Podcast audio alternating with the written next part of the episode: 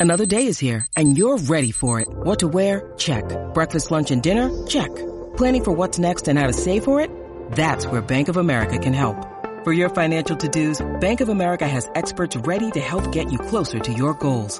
Get started at one of our local financial centers or 24-7 in our mobile banking app. Find a location near you at bankofamerica.com slash talk to us. What would you like the power to do? Mobile banking requires downloading the app and is only available for select devices. Message and data rates may apply. Bank of America and a member FDIC. Alright guys, now we're going to be talking about another martial arts movie, Force 5. Rest in peace to Robert Clouse. Rest in peace to Joe Lewis. I just found out this guy, Joe Lewis, died last year. I'm like, oh shit. You know. But Joe Lewis is one of those martial arts that paved the way for martial arts in general, you know. And uh, for his love of martial arts. But besides that, Force 5, um, it's pretty obvious this movie is Robert Clouse in a way, not rip off. I would say he was trying to remake one of his own director director movies that he did, Enter the Dragon, and it's pretty obvious. Okay, guys, let's admit to that. But don't be fooled; it was highly entertaining, and I found this movie enjoyable. Um, the movie is about this evil cult leader.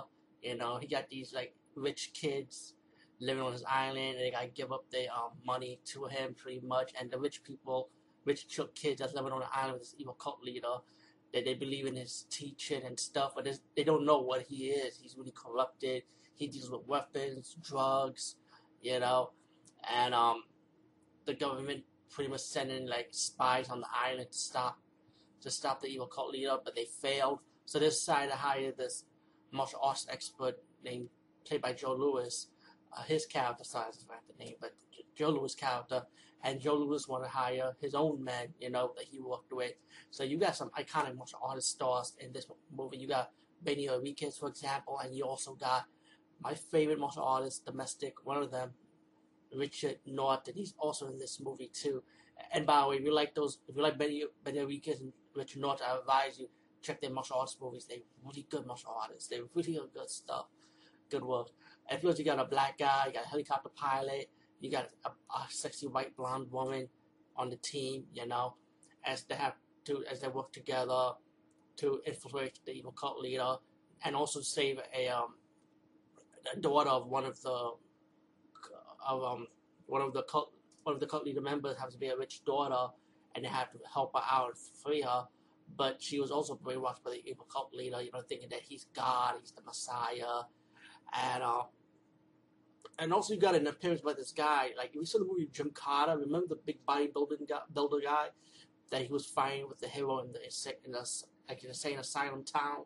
He's also in this movie as the right hand man of the evil cult leader. And um, you know, a lot of great martial arts, man. It's nothing much to this movie except for it's like pretty much a clone of Enter the Dragon, and it's pretty much the story I'm telling you. Um, actually, the guy who up, was the head of operation, um, he he's like crippled on the chair. Um, the evil cult leader sent his men down to San Francisco to kill him, you know, and he, they want to know the name, and they never got the name of pretty much I guess the people that's gonna go after the evil cult leader. But um, anyway, when he died, um, Joe Lewis character and his and his um his like his uh, mercenary team decided to continue with the mission because it's like they have a mission to continue, you know, even though they knew the guy died now after receiving a phone call. And meanwhile, they go to the island with a senator to go with them to see what's going on, the island, um, how how the evil cult leaders running this operation. Um, Joe Lewis is pretty much like the Bruce Lee type of character. He's wearing black, similar to Enter the Dragon. Checking out the base, checking out this main part of the base called the Palace, and that's where the evil cult leader hides his weapons, his drugs underground. And um, the evil cult leader is kind of like trying to be like the main villain, how, how the main villain is in Enter the Dragon, similar to that. But he has like there's one scene when some of his students can't stop that one guy, Joe Lewis, who was able to infiltrate the palace. So he decided to punish his own men by um, beating them up and killing them with this blade back in the shoes, you know. And um, then you get your fight scene where all the good guys have to fight with the um, the thugs and stuff, the cult thugs, in the island, beating them up and stopping the operation. And um, later you get the one-on-one fight between Joe Lewis and the main villain in the movie, trying, trying again trying to rip off the final fight scene Enter the Dragon, but instead, instead of remember the Dragon, the villain have the mirror to trick Bruce Lee. Or in this one, the villain used a maze also, but the maze is run by it's run by a bull. Like Joe Lewis had to fight a bull to run the maze, and then later on, once Joe Lewis defeat the bull, you get like a lot of smoke around the maze, and Joe Lewis and the will find around find in the maze scene.